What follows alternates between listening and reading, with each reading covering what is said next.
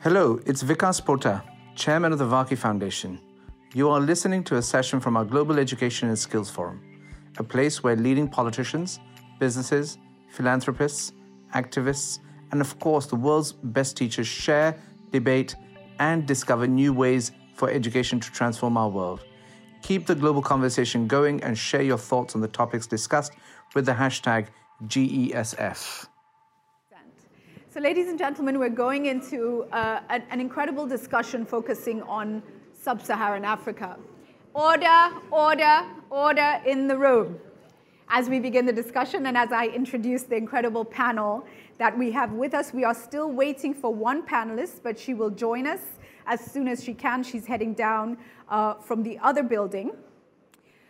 We have Steve Cumming, who is from the MasterCard Foundation. And I must say it's fascinating that the foundation is currently doing research on this very issue. And Steve is going to present some of that research to us in just a short while. He's program manager at the foundation.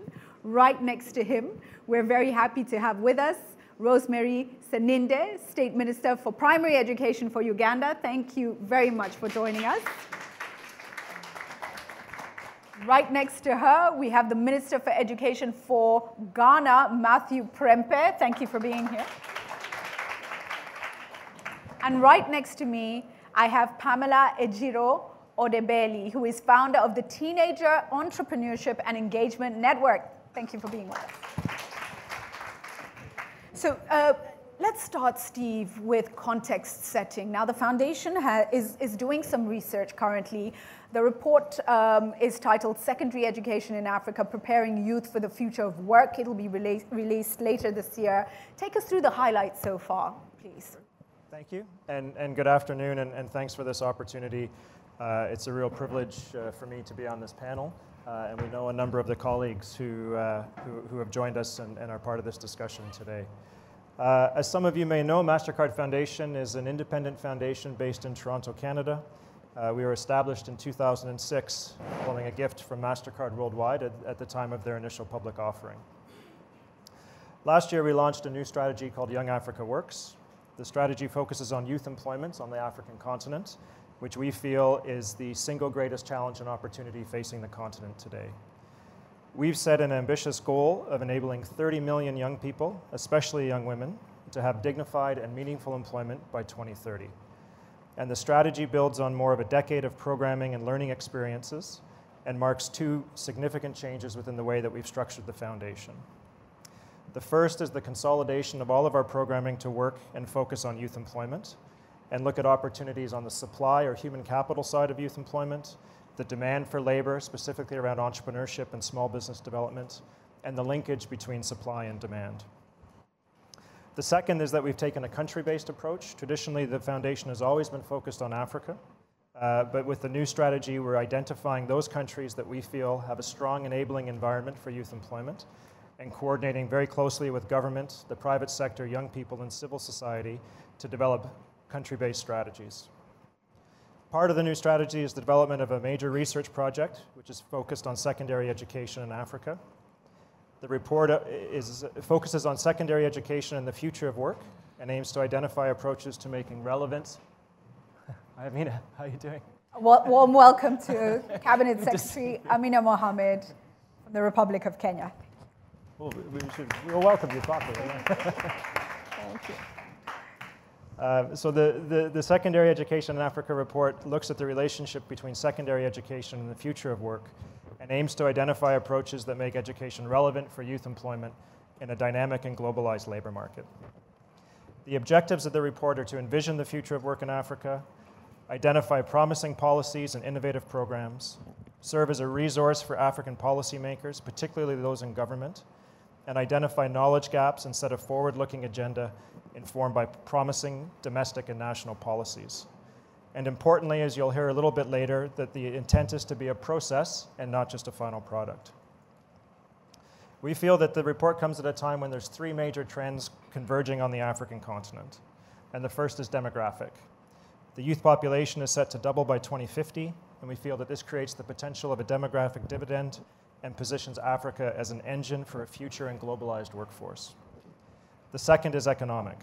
While there's been considerable growth across the con- continent, We know that young people coming into the labor market not, don't have the opportunity for formal employment that they're looking for, and there's a need to generate small scale informal employment. And then lastly, education systems.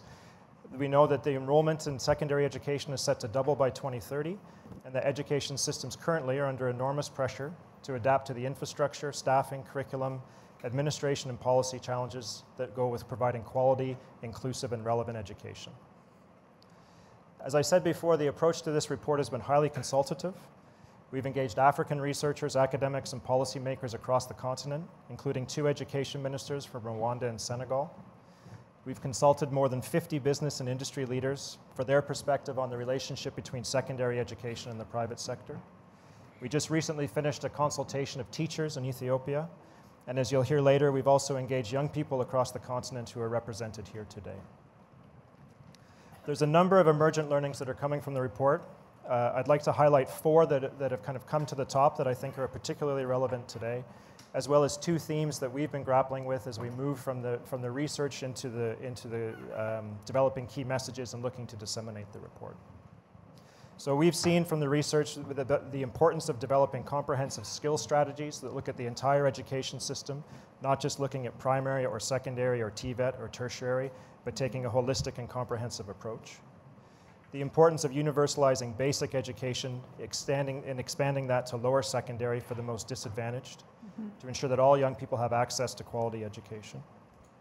And at upper secondary level, looking to, to tie closer the, the needs of the labor market and business to the skills and, and competencies that young people are learning. Mm-hmm. And for those that are out of school, look at pathways that bring in either relevant technical and vocational education or other pathways back into formal education to address those, the number, high number of young people in many countries that are out of formal education altogether.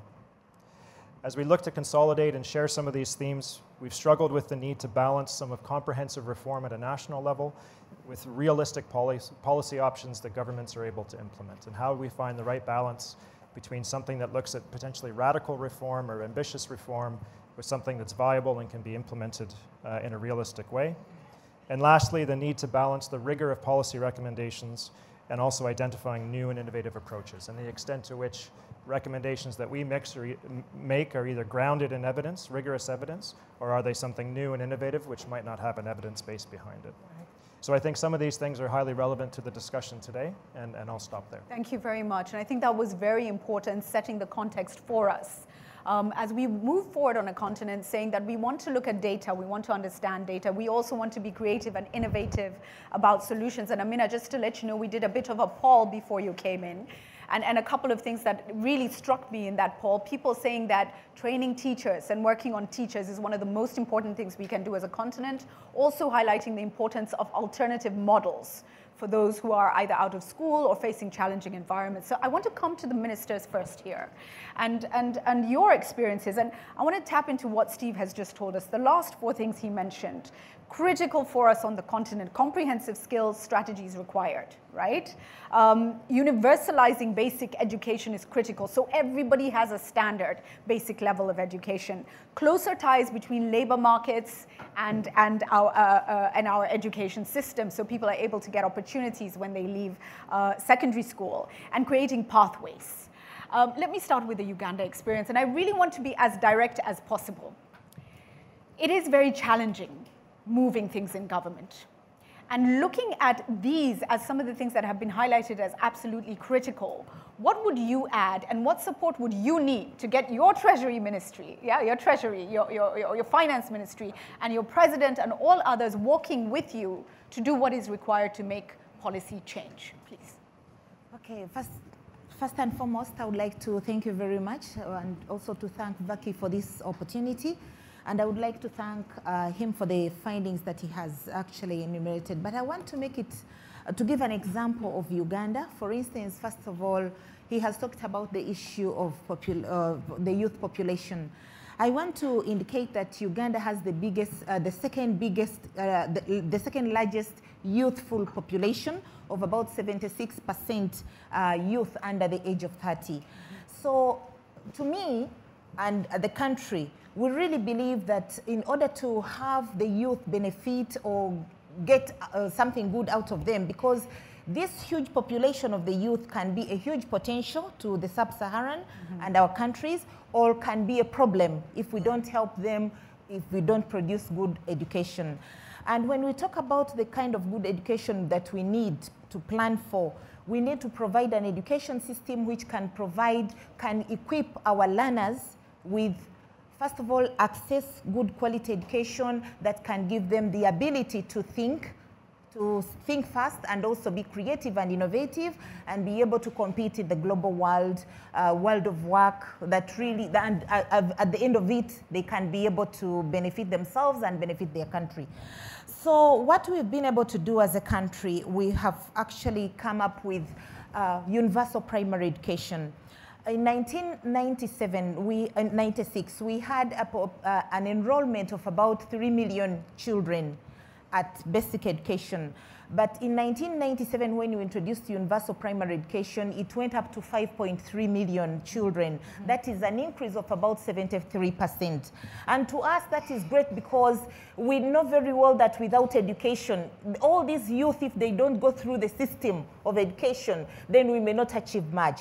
So we introduced universal primary education, we introduced universal secondary education, and of course, we have also come to the, we have reviewed our curriculum to match the, the, the world of work in a way that we have decided to look at a curriculum that can not only develop the head, does, that does not develop the cognitive domain only, but a, a, a curriculum that can be able to develop the hand, that can be able to make the children or the learners appreciate themselves and appreciate, be confident, and be able to manage.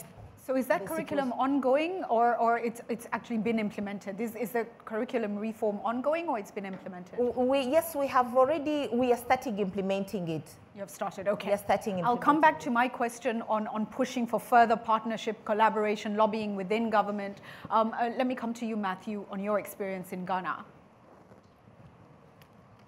Thank you for inviting me to be part of the program. Um, Ghana is doing something on all the four issues. Because when you sit in the Ministry of Education, you cannot pick and choose because every year lost is lost to a child. Right. Every year. So I'm not the believer on snail pace reform because you are afraid to confront issues. Yeah because we are coming from a very bad position. We, the, our constitution, 1992 constitution that still uh, exists, ensures that there's free, compulsory, universal basic education. Mm. That same constitution says that as the economy of the country improves, further levels should be made free.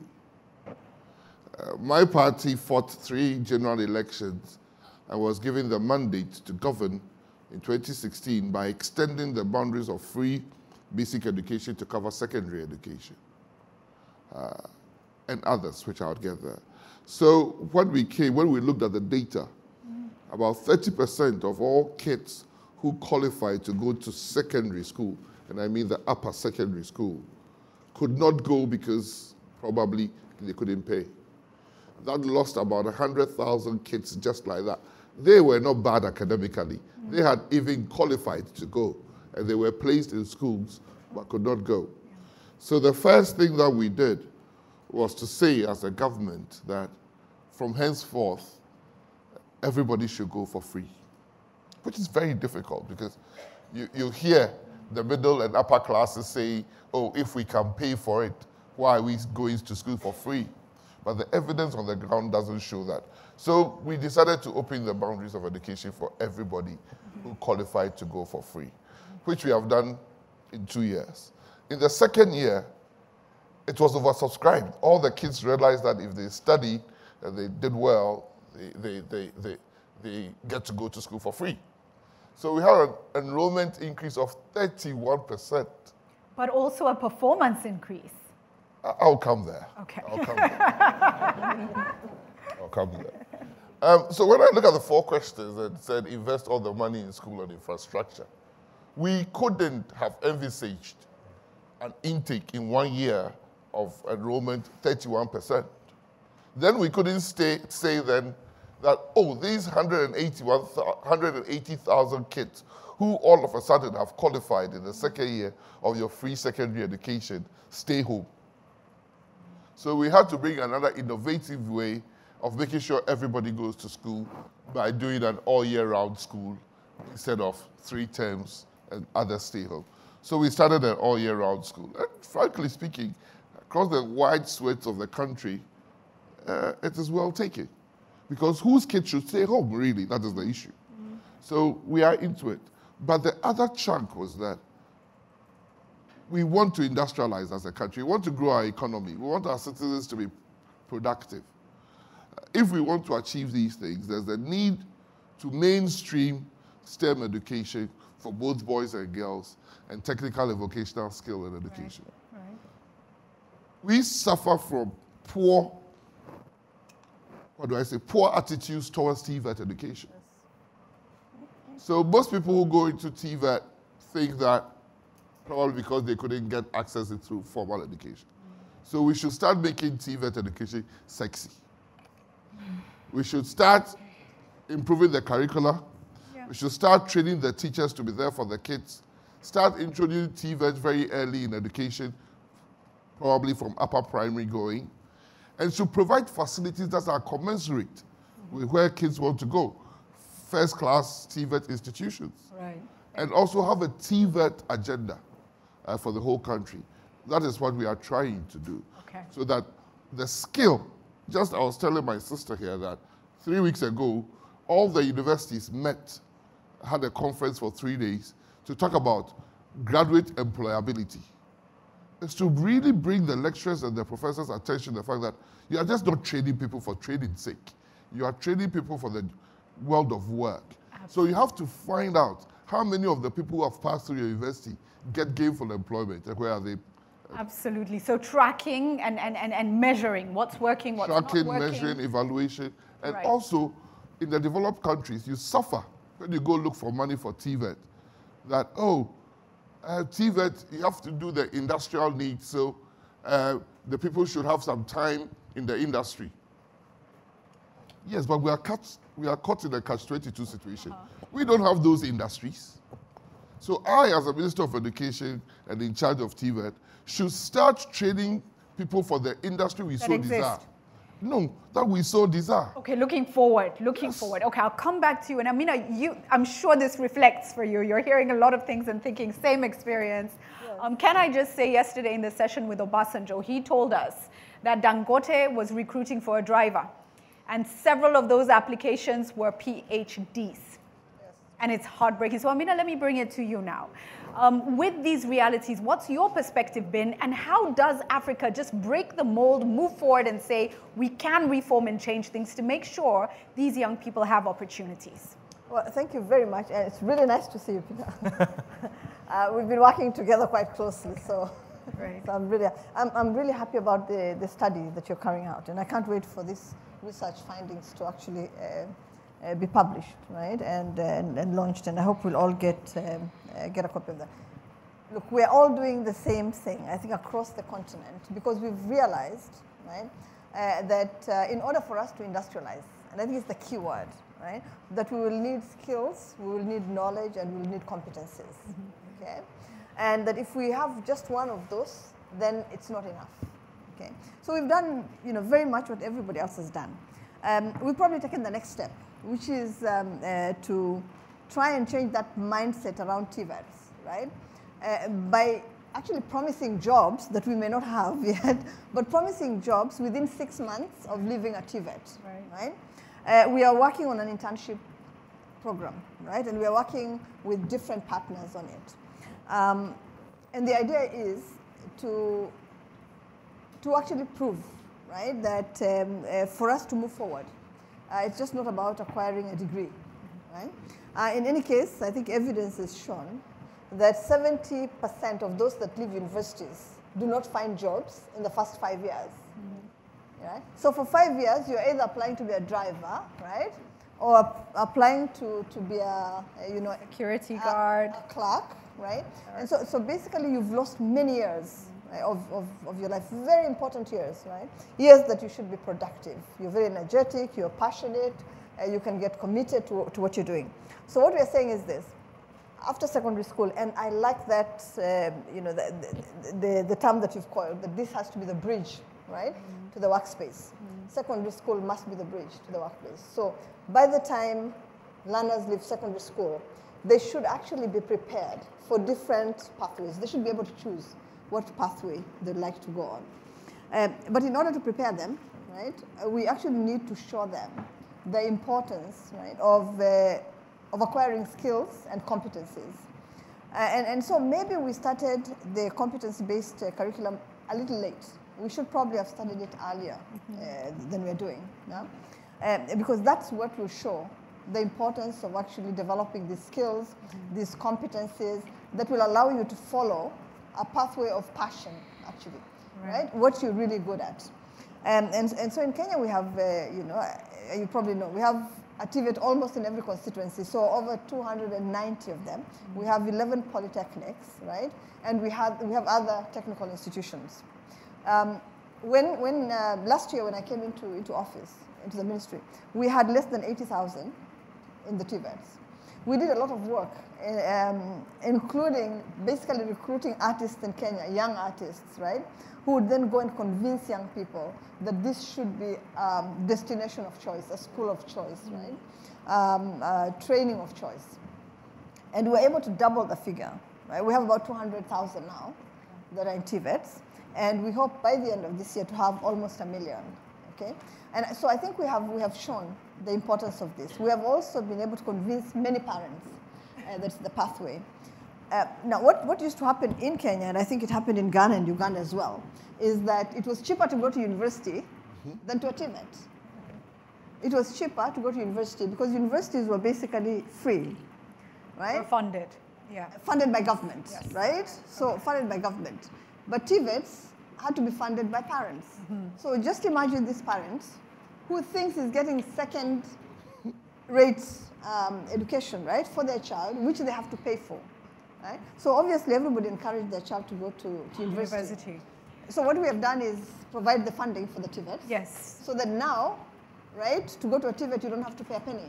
Yes, so in, in Kenya, that training is actually funded by government. Can, can I just say, I, am coming to the youth voice now, and I, I just want to say we did a few videos actually in, in league with the ministry to tap into what people thought about TVET and found young people are open to any avenue to earning a living. It is the older generation. It is the parents who have been a huge hindrance. I could be wrong, so let me come to the master and the one who will tell us what the youth perspective is. I understand you've been engaging quite widely with young people, and, and you here are the voice of many across the continent. When we talk about secondary education, when we talk about bridges, pathways, skills, competencies, what's important to young people and what are they telling us? Okay, so First of all, I would like to say that if sub-Saharan Africa will be successful in the fourth industrial revolution, we have to look into our resource, our most powerful resource, and that is the young people, the people. Because it's common knowledge that we obviously have, and we're going to have the largest number of young people in the coming years. So if organizations like Facebook, Google, Microsoft are coming into Africa, teaching these young ones, preparing them for the wave, that is to tell you that there's actually something they are seeing, and that is why they are coming. Now, if that is so, I think our policymakers also have to look back and look into it so that we do not have to consume other people's outputs, but we have to consume what we have produced ourselves. We have actually consumed enough as Africa, but then we need to start producing ourselves and consuming ourselves because if we do that, we are going to focus on our own problems, solve our own problems that we know by ourselves. And so now you meet a lot of young people, they keep complaining, now complaining about the, the level of education. And I'm going to talk, I'm going to talk now on teacher training. You know, knowledge evolves. Knowledge is not static. Education should not be static. It should change. Now we bring excellent policies most of the time. We bring excellent ideas to the school. We try to change the system. I'll take Nigeria for an example that they did the 6334 system and where you have to focus on vocational education on the third level, that's the junior secondary school level. It's like a compulsory technical vocational education system. But then they bring equipment to the schools that are funded, government, the infrastructures are all there, and they are not in use because the educators, the trainers do not know how to use this equipment. So what is the need?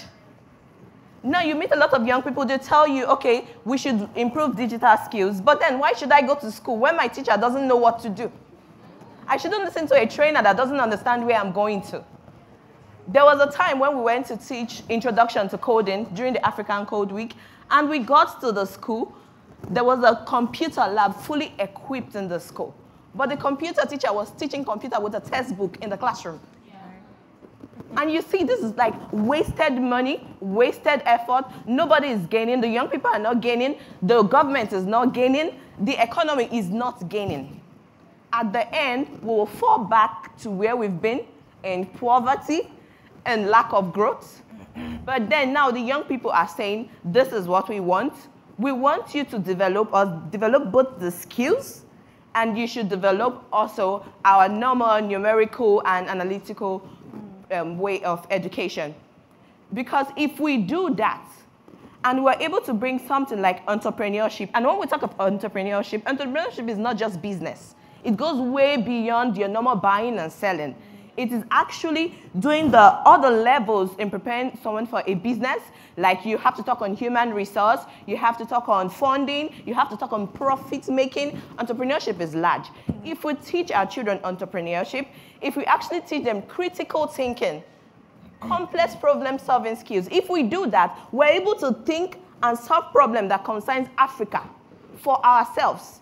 We're able to think for ourselves and not others thinking for us and solving problems that do not concern us. So, on entrepreneurship, if we're able to do that, we would see that young people now have the ability to become job makers and not job seekers. And it obviously reduces the issue of unemployment that the government is trying to reduce. We can also, for those in the grassroots, one last thing, for those in the grassroots, that do not have access to everyday education. Something I think they can do is developing knowledge hubs in different communities. It's like a place where everybody that has skill, that has knowledge can go into, and you, you can also go into meet with like minds, discuss, innovate, and the society is better for it. Thank you. Can we give yes, yes, amazing And you see, this is the power of the voice of young people in Africa. They will be, you know, they will be the most important factor in transforming this continent for the better if we just get it right. Steve, I'm going to come back to the ministers and then to you after.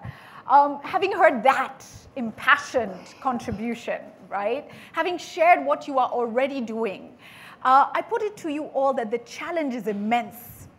And although we are walking and moving forward, we need to be running and we need to work together to run. And so, as policymakers, I want you to tell us. We maybe have different stakeholders in this room. We have foundations, we have, you know, uh, uh, NGOs, we have development world, um, we have uh, government with us. How do we help you to run? Because we need you to put the policies in place that enable us to unlock the potential. How do we help you run, Matthew? so much more needs to happen to get everything she pointed at in place. How do we run? Listening attentively to my sister, uh, I got only one thing the impatience of the youth yes, because we are not developing them. And if we don't, we will hear more of my sisters cry. But is that all you got? Is that all you got yes. from in, the, in the sense that, in the, I'll give you one. Essence, she went into a school the policymakers had provided their thing, but there was no teacher to teach. So, or the teacher who was even teaching was worse than the kids who were probably learning.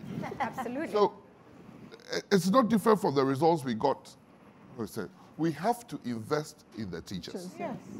Mm-hmm.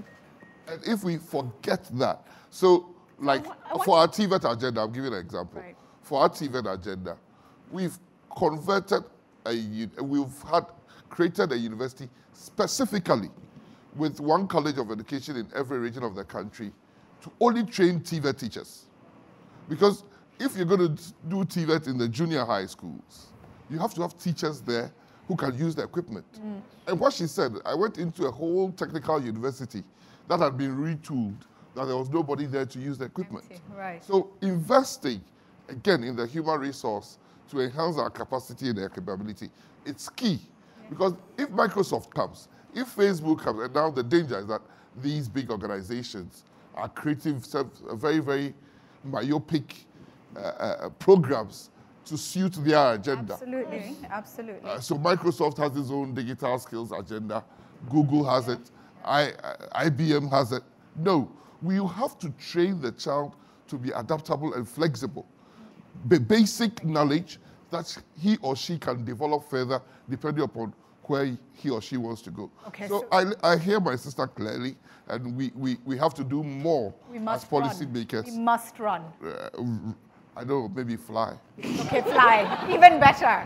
Rosemary, I come to you, and really, how do we enable you to fly? And do you feel the urgency? How can we achieve the change that we need in policy to drive all the growth that is required? Yes, thank you very much. Uh, one of the things that I think we have to do, first and foremost, is, for instance, involve every stakeholder in, uh, and make the stakeholders appreciate the importance of the change that we need. I want to give an example. In Uganda, we came up with the Skilling Uganda program, where we have set up institutions, TVET institutions in every county in the country. But you, you find that a, a, an institution with a capacity of about 600 learners or students has got about 100 only. And we have been trying to find out where the problem is. And we discovered the problem is the attitude, the attitude of the young people, the attitude of the, the parents, so now we are working around that to make sure that people appreciate the importance of vocational e education. But having said that, I think it is also important for all of us to appreciate that if we have to come, if we have to come up with very good policies, we must analyze the economic needs of our countries. Right. Because if we do so, we shall be able to gear our policies towards achievement of our objectives. Right. And can I just say, you know, I think I think look, I think that uh, everything we are doing, all the policies we're trying to put in place, right? All the institutions that we're trying to beef up, uh, we're doing all that for this generation, right? And, and so I think it's critical that uh, they become the drivers, right, rather than uh, the critics, right, of policies that come up. And so it's really, really important. And, and I think that they shouldn't just speak out, you know, when we are sitting around. They should be part of the policy making. part of it. They should actually be courageous enough to speak out and say, listen, the policy that you have developed, right, is not suitable for us. Yeah? We want to be part of this conversation. They must be around the table. Otherwise, we'll always fall short, right? because they're able to see things that I may not be able to see. Okay? And the world that we are creating, we are creating for them. The jobs that we're trying to, uh, to you know, to Uh, are theirs, them. right?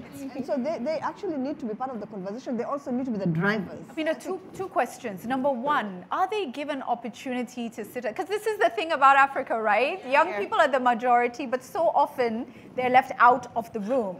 Do they get enough of an opportunity to? Well, well you know that in Kenya, you, you basically cannot put any policy forward unless there's complete participation by the youth and by all the other uh, you know, stakeholders, which is a word I don't like using, by the way, because I don't think they're stakeholders. But uh, we, you know, we, we actually cannot even enact a law unless the youth, right, that are the majority in all our countries, whether it's at 80% or 70% or 65%, okay. are part of the conversation, okay. right? So very important to listen to that. And you know, a call is made through media asking stakeholders to come and contribute their views. And how many young people do you think turn up? That's the problem, actually. That's the end. very often they're not there. Very few. Right? So okay, so is that the point you're making? Yes. Be present. And maybe this is not the situation in all African countries. I'm coming back to you for your feedback just now. Another thing I will say to all the policymakers, and this is important to note, TVET institutions will be successful when young people see other young people getting jobs. That is the best advertisement for TVET. So it's got to work to bring the 600 in. So that's critical. And also make it not just a center of learning, but also a center of production. Okay. Because those are the linkages that we're trying to create, right? Uh, so that you teach, but you also produce. You have actually production lines in the TVETs, right? And uh, you can only do that if you fully involve the private sector, of course. Okay. Come in, please. Your thoughts on the idea that maybe young people, um, even when they have a chance to contribute, are simply not seated at not taking their seat at the table. Jump in, jump I, in. I wouldn't agree with that. and I think a lot of young persons, if they're here, would not agree with that. If we are given the opportunity, we speak. And I've happened to do a lot of surveys with young people consigning this issue before we actually came up. And they are talking. We have videos, we have um, WhatsApp group messages about this. And the young people are actually talking that this is what we want. Well, we are not in government yet to be able to talk from the side of policymakers. But if we are given that opportunity, we certainly will speak our minds as young people. And also, I, I, I, let me talk of my country, Nigeria. Now let me come down to Nigeria. Maybe I'm not so familiar. There are a lot of wonderful policies that come up in Africa, okay, in Nigeria, for example, there's a lot of wonderful policies that come. But along the way, you see corruption actually truncating the policy you have the issue of free basic um, secondary education. Now, everybody knows it's free. You should go to school for free. But then the government feels this um, education is free, so every child should be in school. But when you go to school, the teachers now collect money from the students, and they call it exam fees. Mm. Hmm? That is corruption. So, so and now there's a bridge somewhere. Right. Now the policy is there, but it's not been. Okay. And, and, and, and, and that really. You have the exam fee problem. I don't, but then I you know it. You know it. You know it. I'm Steve. Let me come to you, and then I want to try to come to the floor. Yes, I'm going to try. So, Steve, you know, it's a vibrant discussion. You know this. There's also a little bit of a balance that we need to achieve between um, creating a new pathway that is realistic, relevant, pertinent, and also being ambitious enough to think of the future of work and the next steps without, you know, falling over ourselves. How do we achieve that balance? That's why I came here to ask. that's right. Um, I, I, think, I mean, that's really something that we're, that we're trying to, to figure out as part of this report and its dissemination. But I think you can hear very clearly a, a couple of key themes from this discussion. One, how advanced a lot of the policy discussions are in particular countries. So you hear that a, a competency-based framework has been has been pursued. There's a, a, one district, one factory policy that's being rolled out. There's each country has a particular policy environment where this where elements of this report or elements of this knowledge product might be relevant. You also hear, I think, um, how quickly in discussions about the labor market and youth employment, uh, the focus becomes TVET and, and tertiary. And, okay. and, in actual fact, it's young people who aren't in the formal education system mm. or coming from secondary who are going to have, uh, or are going to be the numbers that are coming into the labor market. The actual T, the TVET graduation rates um, are, are, often far lower than what's coming out of secondary or the even mm-hmm. greater populations of young people who, who don't have access to formal education. Right. So how can you start to take some of those debates and some of those tools and integrate that within the secondary level, especially upper secondary, and look for ways that, that uh, don't take away from some of the fundamental skills of literacy and numeracy, mm-hmm. uh, but do look to draw a closer bridge on, on the policy side. And then I think one of the things that we're able to do as a philanthropic entity Mm-hmm. Well, two things. One is we're able to help convene and, and, and work with all of these different groups of stakeholders. So whether it's bringing young people, industry, government together and, and trying to facilitate and broker discussions and move these types of um, uh, discussions forward. Uh, and, and the second piece is then we, we are also in a very fortunate position that we can invest behind the recommendations that we see fit. And we have deep relationships with, with the countries that are represented here. Uh, we have strong partnerships, and we will look to see the extent to which that we're able to take the recommendations and then put put financing and support behind them as well. Thank you. But I, I, I do think it's, it's so emblematic of how advanced and, and how passionate these debates are in each right. particular country and where, where there might be a role for us to support uh, and be in service to, to further some of those discussions. Thank you for that. And just for those of you who do not know, uh, MasterCard Foundation is almost exclusively focused on Africa and on young Africans. Literally 99% of its focus maybe right now. It's really, so this is a big agenda and, and, and it's important to know that. Um, I want to come around the room, but I don't want questions. I want contributions right? Substantive contributions on what's the way forward, what are the suggestions, how can we support policy change that works for Africa? That's what I want to hear um, uh, from, from as, uh, yeah, as many as we can take. I'll start with the gentleman here, then I'll I'll go to the lady over there in the green hijab. Thank you. Good afternoon, everyone. Uh, the answer is simple. I'm Hayodele Dugbola from Nigeria, one of the global the teacher finalists. The answer is so simple. She has said a lot. our minister is supposed to be here. That's the story for another day. Until we leave politics out of education, yes. continue to struggle. Thank you. Thank you. We can give that a round of applause. Let's go to the lady with the hijab. Thank you very much. It says, until we leave politics out of education, we shall continue to struggle. Please go ahead. Thank you. Hello. Uh, good afternoon. Um, I'm mentoring a project in uh, northern Nigeria, so uh, I'm actually, she's part. Okay. Um, I was wondering, or since ever I started this project, um, I'm wondering why the education system always focuses on skills that are actually needed in the West. And it's not uh, uh, skills that are needed to actually build um, rural societies or rural um, areas in, in Africa.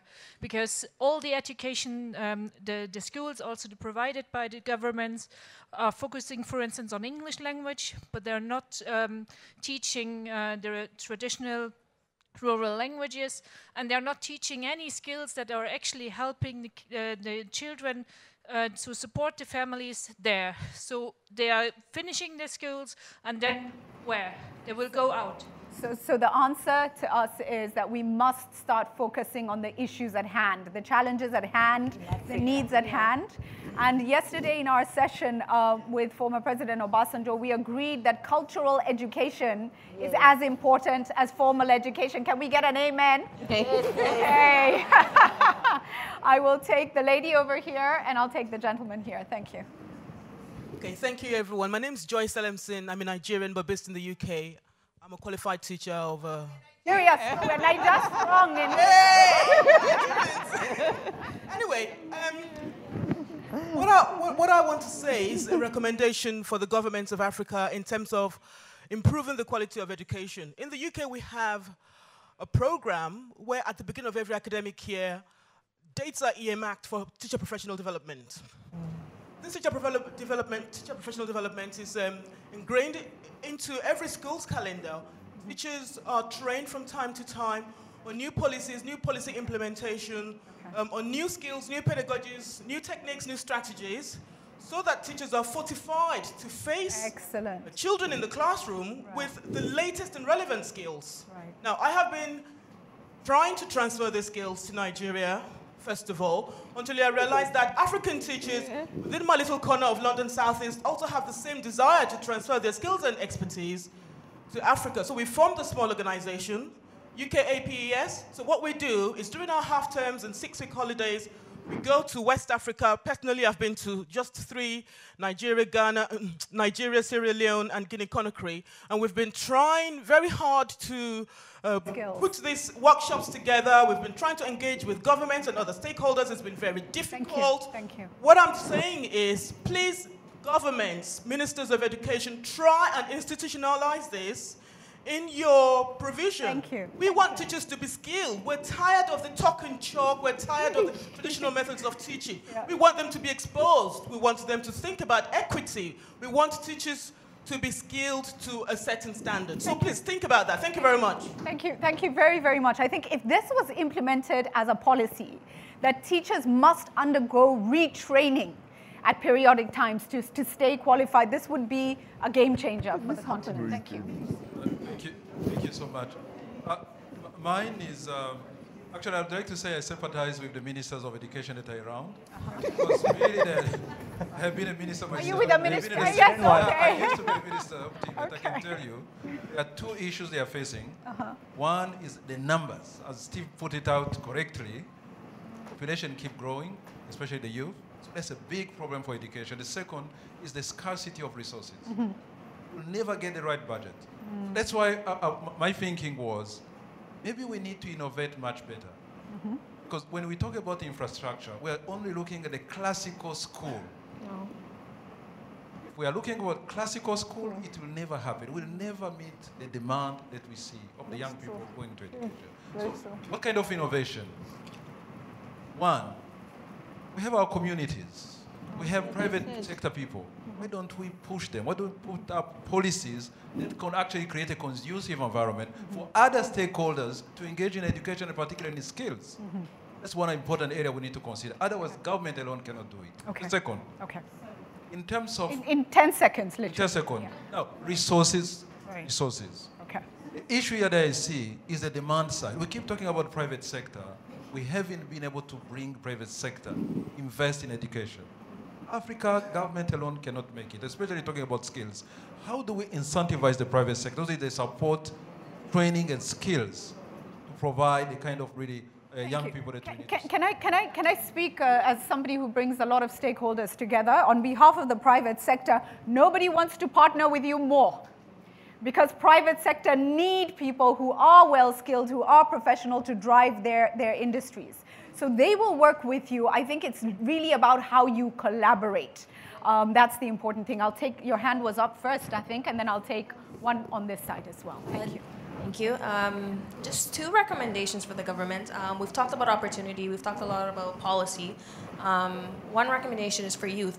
One thing to give them an opportunity, but it's to give them access, especially for rural youth where voices aren't being heard.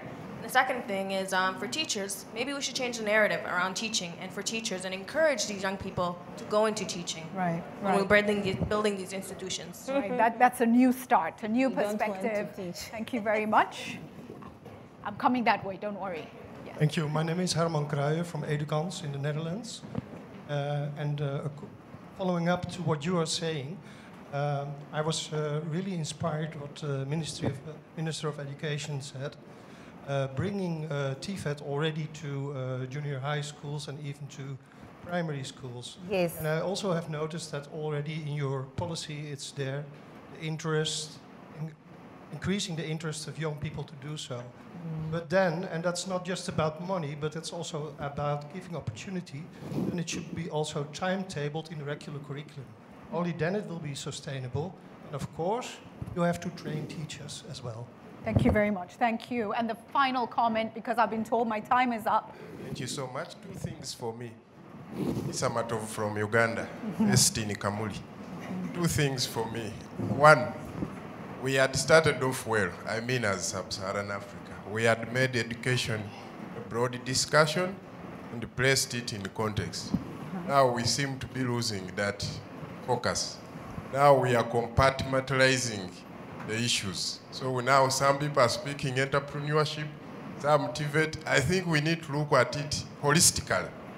You are not going only to reform sections of education. You are going to reform the entire education sector, create linkages, look at the policy framework, look at the human resource, look at the curriculum, create a whole holistic approach. And that's what other countries that are succeeding in this sector are doing. Uh, for example, what is the relationship between education, reforms we want, and say the ease of doing business? Mm. How come that the ease of doing business in our countries is getting worse off? and what is the relationship between that and mobilizing additional resources. Lastly, uh -huh. my sister speaking about younger people. Yes. I was a chairman of Uganda Youth Network four years. I was actually executive director before. It's, it's the leading youth NGO in the country. Before I retired, it was. Mr. Juma, you are a consummate politician. For, for younger people, thank you for the work you are doing. You need to do more. We have discovered there are four issues you must look at. You have 30 seconds to articulate them. Institutions, uh -huh. leadership, uh -huh. programs, uh -huh. and resources. Well done, thank you. Okay. Thank you all for your contributions. We are finishing the session with a final word from all our panelists. But first, I want us to very quickly do the poll again. We've had a discussion here. So we want to see, have the sentiments changed or are they the same? Go back to the polls on your app. And question number one, remember what changes can be made to curricula to impart the skills required for economic transformation and the fourth industrial revolution. Vote on that. Number two, what are the most effective ways to ensure access to secondary education, especially for vulnerable and marginalized groups? Vote on that. Number three, how can education ministries prepare themselves for education reform? Please cast your vote. And number four, where should education ministries prioritize their investment in the coming years? Please vote. Is everybody ready? Can we look at the new results? No.